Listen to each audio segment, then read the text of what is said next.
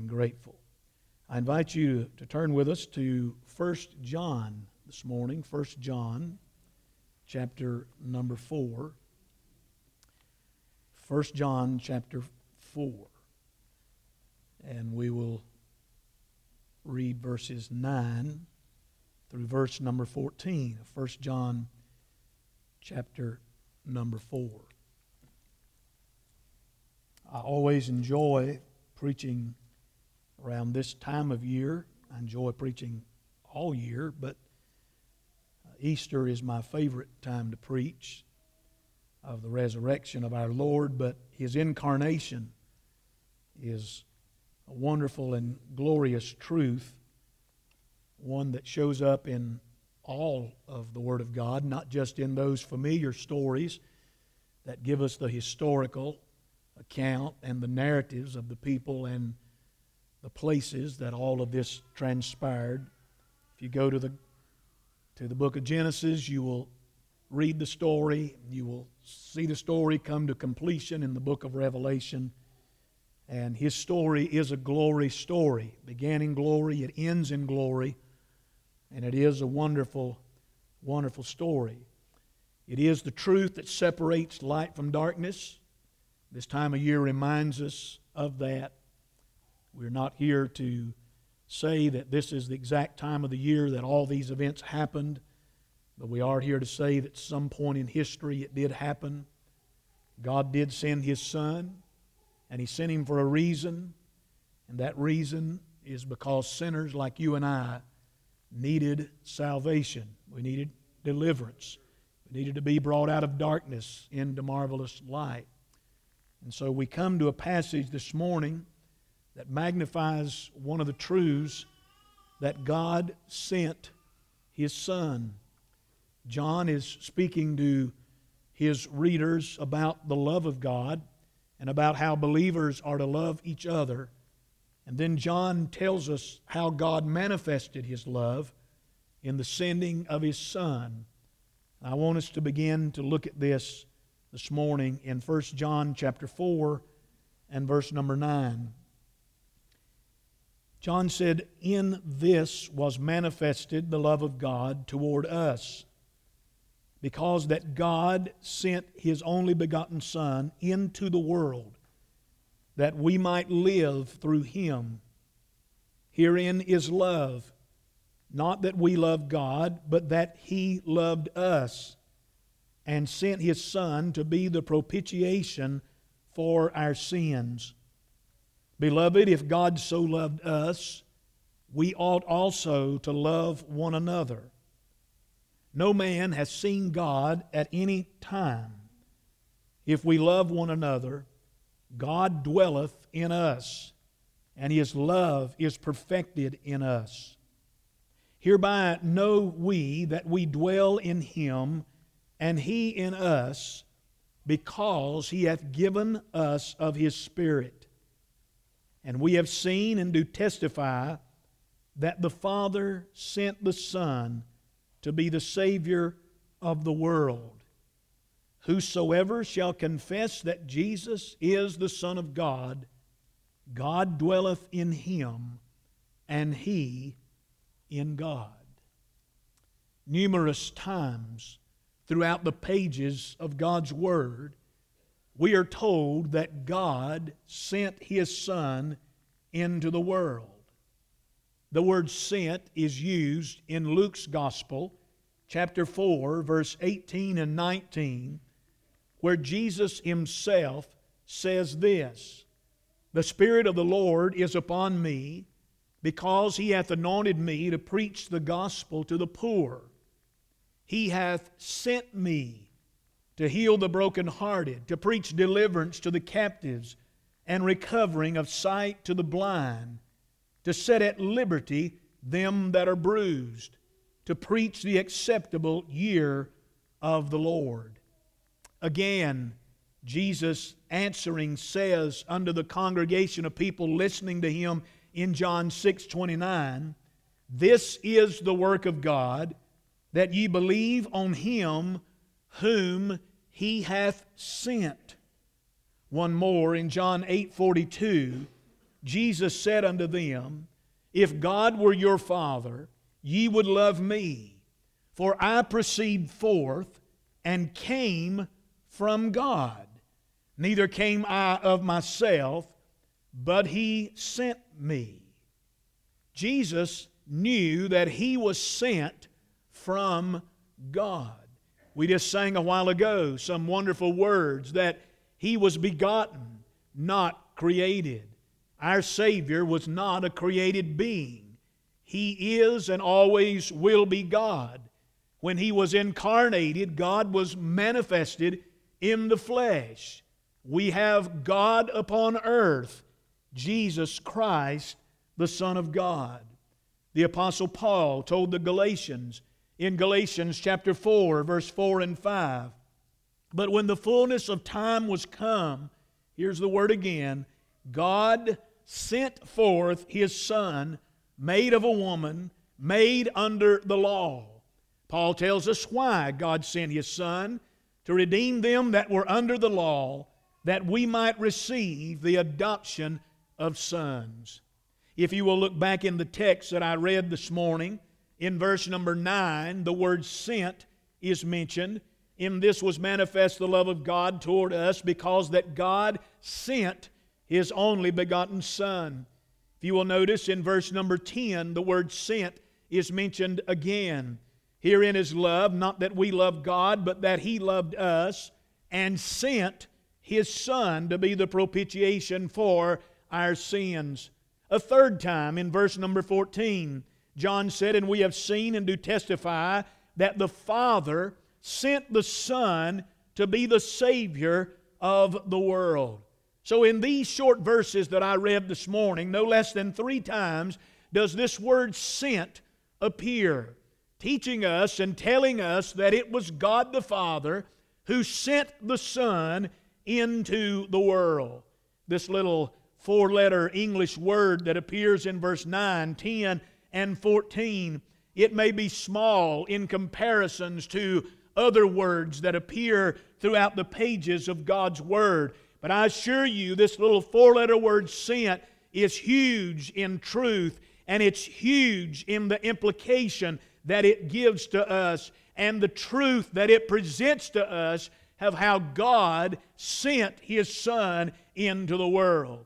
This little word sent comes from the underlying Greek word apostello, which means off. When he's saying here, it means that God sent Jesus off from where he was. He sent him away from the place called heaven. He sent him away from the right hand of the Father. The word also means that he sent him forth. He didn't send him away in the sense of not to be with him any longer, but he sent him away. He sent him forth into the world to accomplish salvation for sinners like you and I. It is the very purpose and plan of God. The little word sent also means to dispatch someone for the achievement of an object or the achievement of a purpose. It's not meaning like I send you away and I don't want to be around you any longer. That's not what it means. But it means the Father sent him. The Father sent him away. He sent him into a sin cursed world for the purpose and objective of atoning for man's sin and bringing us eternal life and the blessed hope that we have in God. This sending was not a spur of the moment decision. This sending was not an emotional reaction of God to the condition of lost sinners, but this sending was in, uh, in accordance and in harmony with the eternal purposes and plan of Almighty God to redeem sinful man back to Himself. What I'm saying this morning is Christmas was no mistake. The incarnation of our Lord was no second guess. It was no plan B of God after Adam sinned and plunged the world and the human race into separation from God. No, I'm glad that God, as long as God is, as long as God has been, God had a plan to redeem sinful man. God had a plan before man to redeem sinful man. Our salvation is based on the sovereign work of a holy God who had salvation in mind and in plan for us through the sending of His only begotten Son. If you'll also notice this word sent in verse 9 and verse 10 and verse 14, it said, Because that God sent. It says in verse 10 that love is God, not that we love God, but that He loved us, and it was God who sent His Son. It says in verse 14, the Father sent the Son. This little word sent also indicates that it is God who takes the initiative here. It is God who moves to bring us salvation. It is God who determined and declared our salvation. When it comes to being saved, God is not on uh, uh, God is not on the defense having to come up with something. God moves out. God is on the offensive. He took the initiative. He was not passive concerning manifesting himself. I read the passage in Galatians where the Apostle Paul said, But when the fullness of time was come, when the fullness of time was come, that's when God sent forth His Son. Not a day late, not a day early, not a second early, not a second late, not a month ahead of schedule, not a month behind schedule. But when the fullness of time was come, God sent forth His Son into the world. We sometimes look at history, both secular and biblical history, and we wonder why God didn't do this then, or why God does this now, or why God will wait to do this later. We rest this morning in the omnipotence and the, and the omniscience of Almighty God. God does everything perfectly, and God does everything based on His plan. I'm grateful. We on our calendar believe that the incarnation happened somewhere over 2,000 years ago in a place called Bethlehem. But I want to assure you this morning no matter how vague, how, how vague or how cloudy our knowledge of history might be, how one man may say it happened like this and another may say it happened like that, I assure you on the promises of God's Word that it happened just as the Father planned it. It happened where the Father planned it, and it will have the lasting and eternal effects that the Father has planned. God sent forth His Son. Christ was sent, according to our text in verse 9, to manifest God's love. We read about God's love in the pages of God's Word. God's love is one of His attributes. We know that God is love. The Bible tells us that. But Christ was sent to manifest God's love. And if you'll go back to verse 7, John declares the origin of love in God. He said, Beloved, let us love one another, for love is of God. That's the origin of love. Love did not uh, exists because of man. Love exists because of God. For God is love. Love is of God. Genuine love is found in God, and genuine love, according to verse 7, is found in everyone who is born of God. The ungodly do not possess genuine love.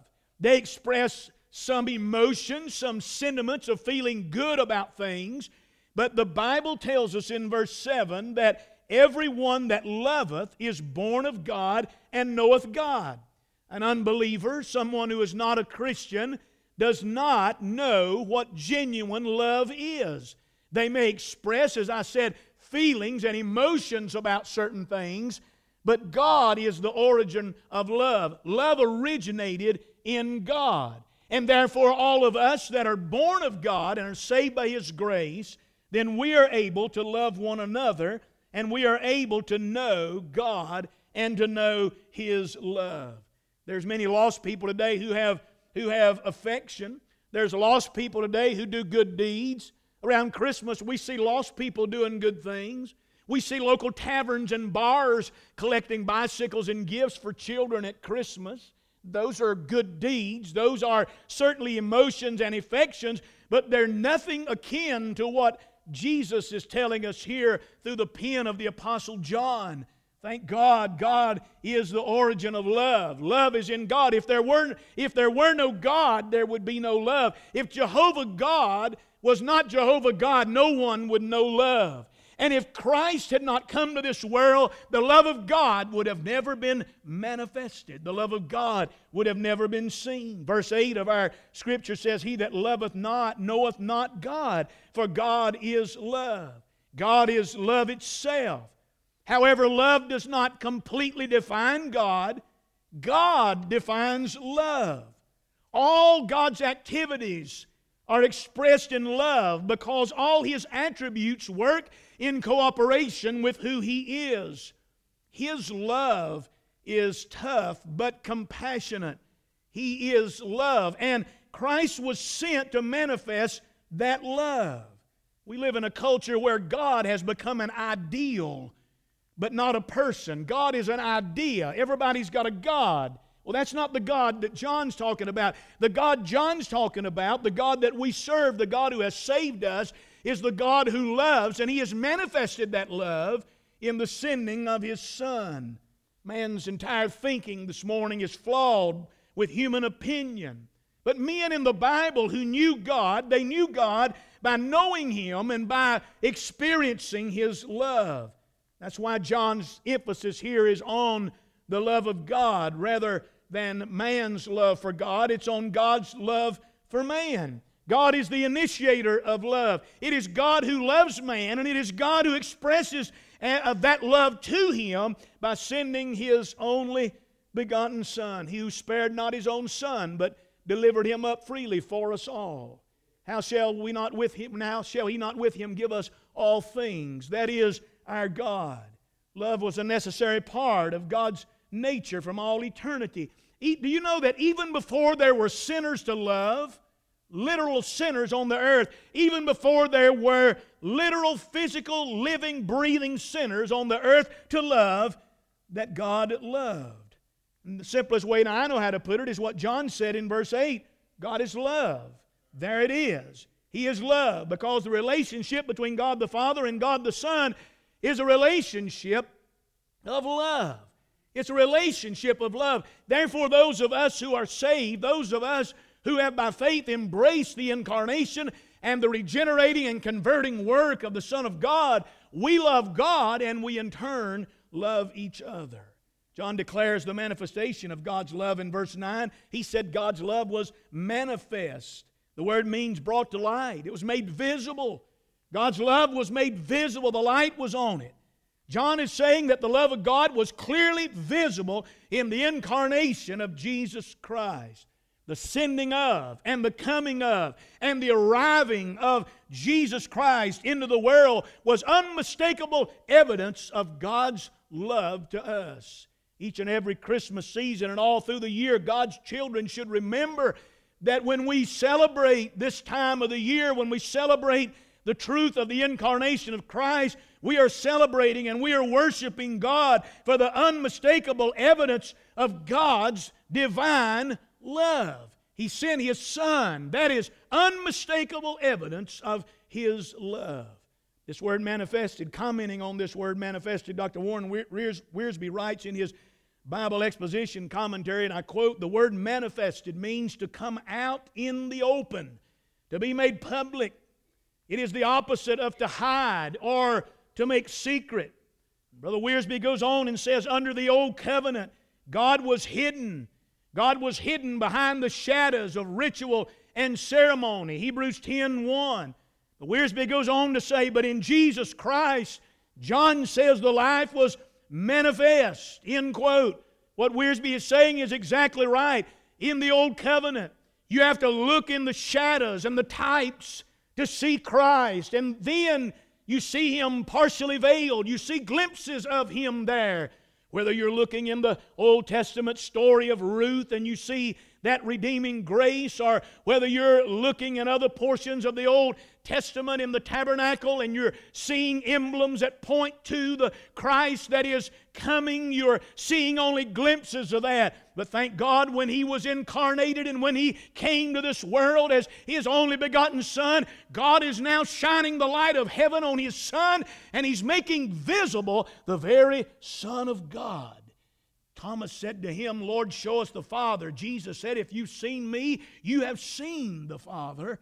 I am the expression, I'm the manifestation of the love of Almighty God. Jesus said that in John 14 9. Manifest is one of John's favorite words. If you have First John open there, just look back to chapter 1, verse number 2. John said, For the life was manifested. The life was clearly made visible in John, 1 John 1 2. And we have seen it and bear witness. John said, I was one of the men who literally seen Jesus Christ here upon this earth. I seen it. God made visible his love. If you turn to chapter 3 of 1 John in verse 5, John uses the word manifestation again, or manifested. And you know that he, speaking of Jesus, was manifested to take away our sins, and in him is no sin. Over in 1 John 3, verse number 8, he that committeth sins is of the devil, for the devil sinneth from the beginning. John says, For this purpose the Son of God was manifested, that he might destroy the works of the devil. He appeared. John is telling us over and over, he appeared. John was one who actually witnessed him and actually seen him. This love of God, this amazing saving love of God, was manifested or made visible through God's only begotten Son, the Lord Jesus Christ.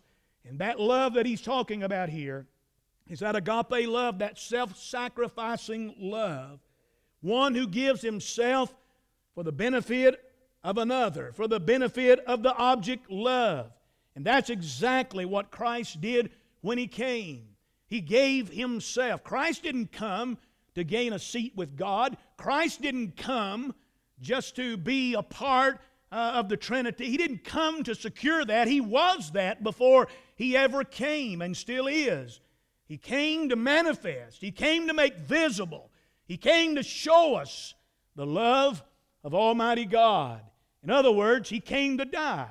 He came to crucify. We sang a while ago, or the song was mentioned, uh, the words in the song a while ago was mentioned about the, the tender brow, the tender head of the Son of God as a baby born, a tender head where thorns would rest upon it the real, the frail, and the very soft skin upon the back of that incarnated child, when Mary held him in her arms, would one day be ripped open like plowing rows in a garden with a cat of nine tails in order that he might feel the pain and pay the price that you and I might be saved the tender side of our Lord would be opened up, and out of it would come forth blood and water from the spear of a Roman soldier, so you and I could have eternal life precious hands, infant hands, born there in Mary's lap, born there. Those infant hands that would be laid upon the head of children and break bread there and also wash the feet of his own disciples. Those hands would be nailed to a cross. The feet that were willing to walk from city to city in order to raise the dead and heal the sick and give comfort to grieving homes, such as Mary and Martha at the death of Lazarus. Those feet would be nailed to a cross so you and I could walk streets of gold someday in the city of Almighty God. God manifested His love in the sending of His Son. Thank God for the sending. Now, this love produces three effects. And there's three effects of Christmas that happens to those of us who believe. They're right here in the text. Now, we're not going to be able to cover these three this morning.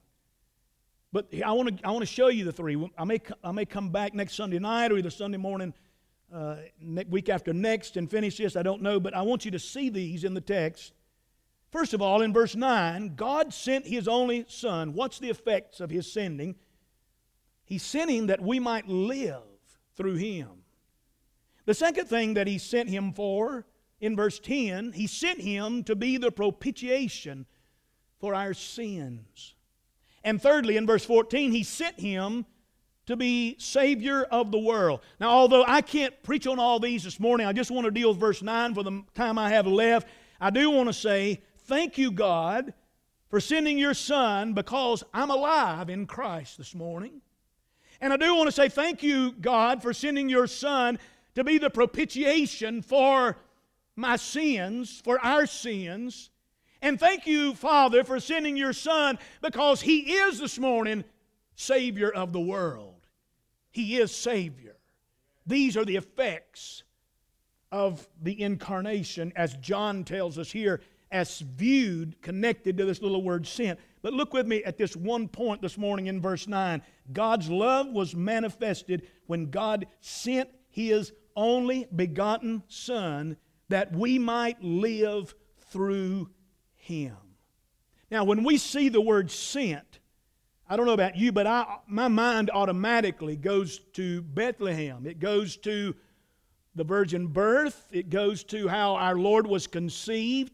We said a while ago in one of the songs we sang that He was not created. I mentioned that earlier, but begotten. And God contracted uh, Christ to the span of a virgin's womb and placed Him inside a virgin. And he came into this world sinless, the sinless Son of God. But when I see the word sent, I immediately think of the birth of Jesus Christ. And in a season such as Christmas, which we have uh, that is so affected by so much fanfare and commercial, commercialism, uh, for you and I, this word sent should bring us back to the reality of what it is we celebrate and what it is that brings us so much joy and that is that God sent His only begotten Son into the world. His only begotten Son, the unique, one of a kind Son. Creation demonstrates the great uh, power of God, but incarnation demonstrates the great love of God, where God sent His Son. Now, the tense of the word sent in our text signifies that what was sent has a permanent effect. And thank God it does. What was sent has a permanent effect. I have sent mail that never arrived. I have sent money that didn't cover the cost. I have sent word to someone and the words never got there. I have sent texts and emails and they are somewhere in the twilight zone. They never arrived. I don't know where they are. But the result of the Father sending His Son, the tense of the word sent here, means that God, what He sent, arrived, what He sent, produced, what He sent, communicated, what He sent, effectually worked, what He sent, accomplished, what He sent Him here to do. Christmas is about sent. It is about God sending His Son, and what God sent arrived, what God sent communicated, what God sent completed, and finished what He was sent here to do. And you and I sit here today in the joy and the victory of that, and we call that salvation by the amazing grace of God. When Jesus Christ on the cross said, It is finished, Brother, that's exactly what he meant. It is finished. God is satisfied. God's wrath, God's righteousness, everything God needed to be done so sinners like you and I could be saved has been settled with God. Thank God there's no condemnation anymore. There will be no separation. All because God sent, and the little word sent means that it was effective in what God sent it to do.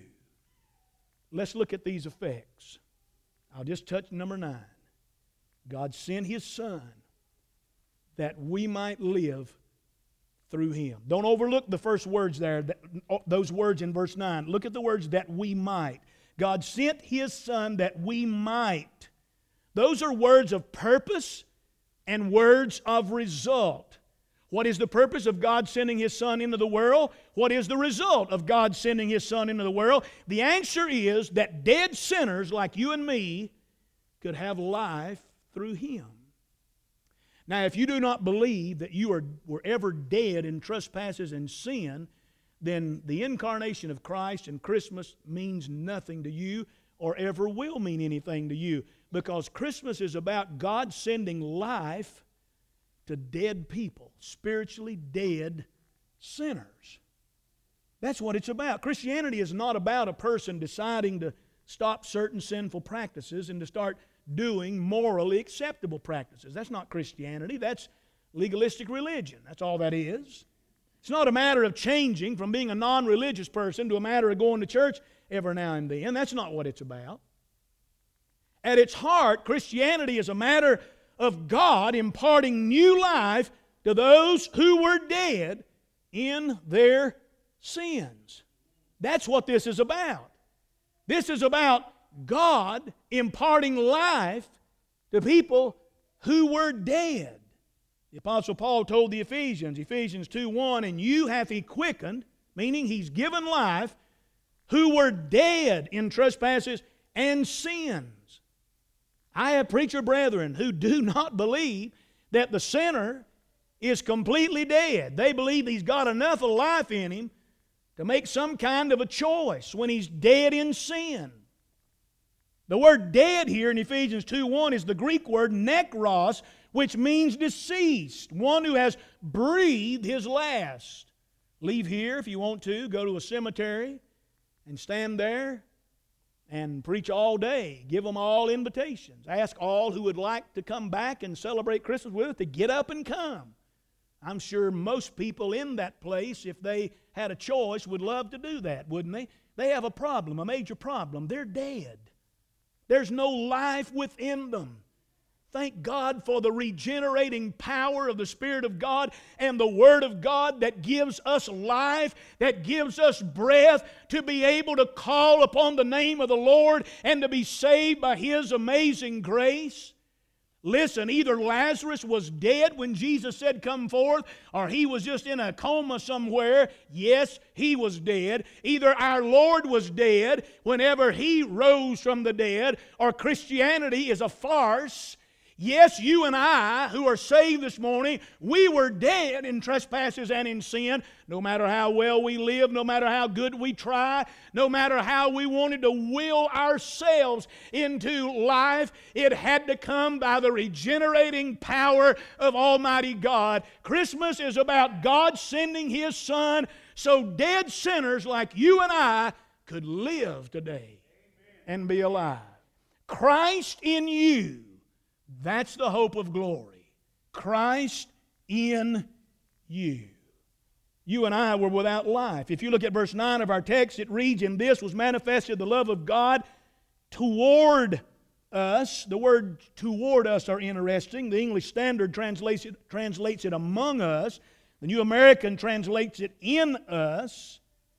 As best I can look at it and what little I know, toward us and in us and among us are kindly all in the same ballpark, but I think in us really speaks to that, that we might have life. It said He was manifested, God, His love was manifested toward us.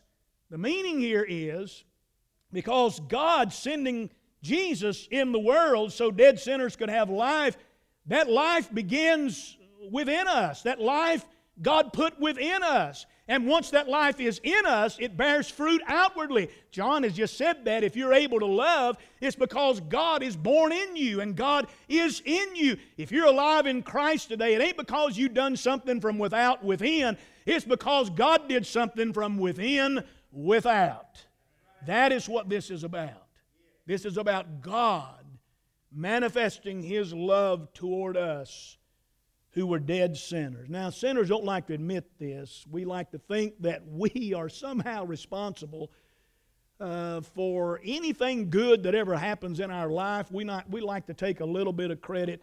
I'm going to tell you something God gives no glory to anyone when it comes to His salvation. Salvation, Jonah said it right salvation is of the Lord. It totally is His amazing work. And it is God manifesting Himself through the incarnation of Christ that first of all gives us life. Look at the word live, that we might live. The word is zeo, which means that we might breathe, that we might be among the living. I'm not a fan of Southern gospel music per se, but there's a song written years ago, Just a Sinner Saved by Grace. And one of the stanzas in there says, I'm back among the living. And that's true. We are. Once we are truly saved, we are back among the living. We come to physical life after death. Look with me at two references that use this same word. Look at the word live, that we might live through him. Two, two passages, and we're, we're closing here in just a moment. But Christ sent his Son that you and I might live, that we might zeo, that we might be among the living. If you're saved this morning, you're among the living. Thank God for that. People who know Christ. I'm alive. I've been born twice, and it's possible I may not die once. But I've been born twice. I'm going to live forever. Life. In Matthew 9 18, you don't have to turn there, you can turn to make sure I'm telling you right. Either way, you remember when Jesus was summoned to help the daughter of Jairus? You remember Jairus' daughter, and they summoned him to come? Listen to Matthew 9 18. While he spake these things unto them, behold, there came a certain ruler and worshipped him, saying, My daughter is even now dead. But come and lay thy hand upon her, and she shall live. Same word. But come and lay your hand upon her, and she will be back among the living. She will breathe again. So, what Jesus do? He, he did exactly that. He brought life. It's the same word. Jairus wanted Jesus to give his daughter life because she was dead. There are dead people sitting in here this morning, dead spiritually, alive physically, but dead spiritually. Only Christ can give you life. Only Christ can cause you to breathe again. Only, li- only Christ can give you eternal and everlasting life. One other passage, Romans 1:17. Paul's quoting Habakkuk to the Romans, and he says this For therein is the righteousness of God revealed from faith to faith, as it is written, The just shall live. Same word. The just shall live by faith. It means you and I are among the living. We are among those who've been justified by faith. We are among the living.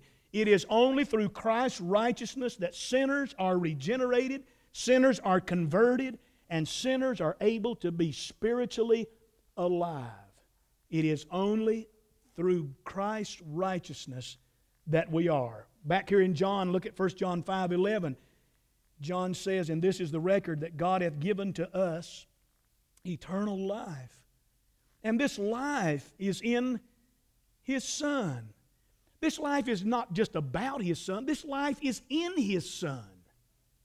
If God has given eternal life, where is it? If God's given eternal life, where do sinners find it? Where is it accessible? The answer in the text in 1 John 5 11 is it is accessible in His Son. I read earlier in the scripture reading to open the service, Jesus said, I am come that they might have what? Life and that they might have it more abundantly. Means it just keeps flowing and flowing and flowing and flowing. Christmas is about God the Father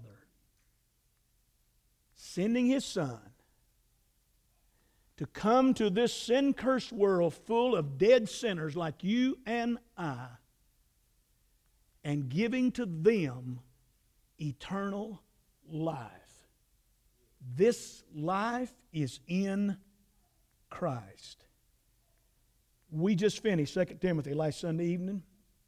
You probably don't remember Paul's words to Timothy in that opening verse of the letter, but here's what it says 2 Timothy 1 1. Paul, an apostle of Jesus Christ by the will of God, according to the promise of life which is in Christ Jesus. Church, in a season of the year, in a time on the calendar when most people's thoughts are easily taken to gifts and giving, nothing, and I repeat, nothing, could be a greater gift than the gift of life to someone who is dead. Hallelujah. We're the, we're the recipients of that life we're the recipients of that life. Jesus said in John 10, I read it this morning, the thief, the thief cometh not but for, but for to steal, to kill, and to destroy. But I am come, I was sent, that sinners might have eternal life. I'm going to close this morning with one more verse that speaks better than anything I could say. 1 John 5 20. And we know that the Son of God is come and hath given us an understanding that we may know him that is true, and we are in him that is true, even in his Son, Jesus Christ. And then listen at this.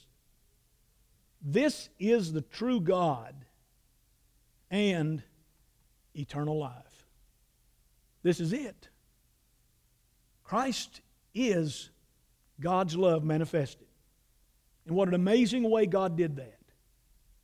God manifested it through the span of a virgin's womb, through 30 plus a few more years of earthly life, through a suffering, vicarious death, all to appease the wrath of God, and through His righteousness and His death, burial, and resurrection, and His ascension, you and I can have eternal life. Have you ever realized you are a sinner? Have you ever realized that you were dead? I, didn't ask you if you just realized you needed something to make your life better. I said, Have you ever realized that you are a sinner? In other words, you are dead in trespasses and sins, that no good deeds, that nothing you can do can ever merit or deserve God's salvation. It means you have no spiritual life within you. And there's absolutely nothing you can do to change that. Do you believe this morning what I have just preached? Do you believe that God the Father sent His only begotten Son into the world so you could be saved? Do you believe that? Do you believe God has the power to give you eternal life? Do you believe God the, God the Father has the power to take things that are dead and cause them to live? Do you believe that? If so, this morning, repent of your sins, call upon the name of the Lord and be saved. Romans 10 13 said, For whosoever shall call upon the name of the Lord shall be saved. Call on Him and ask Him to save you, ask Him to forgive you, to give you eternal life. As I mentioned in verse 10, God also sent His Son to be the propitiation for our sins. And then in verse 14, God sent His Son to be the Savior of the world. Those are just three aspects of Christmas that are found in just this little cluster of verses. And we worship Him this morning. Oh, I thank God that He sent His Son. I could have never, never accessed God on my own. But God sent his son.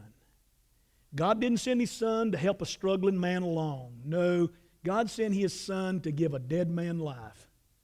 And that's those of us, all of us. For all have sinned and come short of the glory of God. For the wages of sin is death, but the gift of God is eternal life through Jesus Christ our Lord. Isaiah said, Come now, let us reason together. Though your sins be as scarlet, they shall be as white as snow. Come ye, if you have no money, come buy. Come to the waters and drink freely, Jesus said. Salvation is of the Lord. As we close in prayer this morning, I hope the Spirit of God and the Word of God will search your heart and whatever you need today, if it's salvation, cry out unto God for saving grace. There's people sitting all around here today, myself included, standing here. I'd, I'd love nothing better than to take God's Word, open it up, and and pray with you and show you, help you in any way. I mean, everybody here today that's saved would love to be able to show you in Scriptures what it means to be a Christian, what it means to have eternal life, and who can give you that life. We can't give you the assurance of anything. The assurance is found in the Word of God, in your obedience to that Word.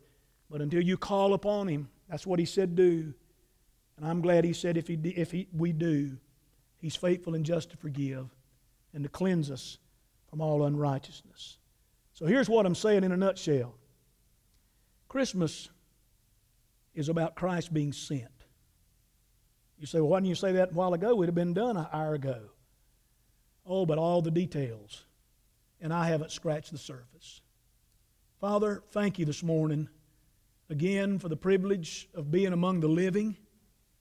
Lord, thank you for temporal life. Thank you for the ability to see, to hear, to taste, to smell, to feel, to experience life. Thank you for all of that. But Lord, thank you that in the midst of that, Lord, that you knew that I was dead spiritually. Being a descendant of Adam, Lord, I came in this world a sinner by nature and by choice. And Lord, I, if left to my own ways, would have never sought you, but Lord, I would have continued to walk away from you and continued to walk into a Christless eternity. But thank you, Father, for your regenerating power. Thank you for the Word of God and the Spirit of God. Thank you for truth that was given to my life. Thank you for opening my blinded eyes. Thank you for letting me see in my darkness the great light that you sent. Thank you for having mercy upon me in my blindness and my deadness. Thank you for caring enough for me to send your Son. Lord, I don't question your love this morning. You have manifested your love. What greater love than is there greater love than this that a man lay down his life? And Lord, your Son laid down his life for us that we might live. I pray this morning for any that are listening that are unsaved. May they this very moment cry out to you for saving grace. Lord, may they look unto you, as you said, all the ends of the earth and be saved. For those of us who do know you, may we rejoice not only this morning, but throughout this Christmas season. May we rejoice that God sent you so we could have life through you. And Lord, our completeness is in you and in nothing or no one else. And we give you all the praise, the honor, and the glory and we worship you as our Lord and Savior. Thanks be unto God for your unspeakable gift. Bless our families and prayer requests and individual needs. And throughout this week, may we continue to think back upon these words and praise you and worship you thank you for having life through your name. In Jesus' name we pray and ask these things. Amen.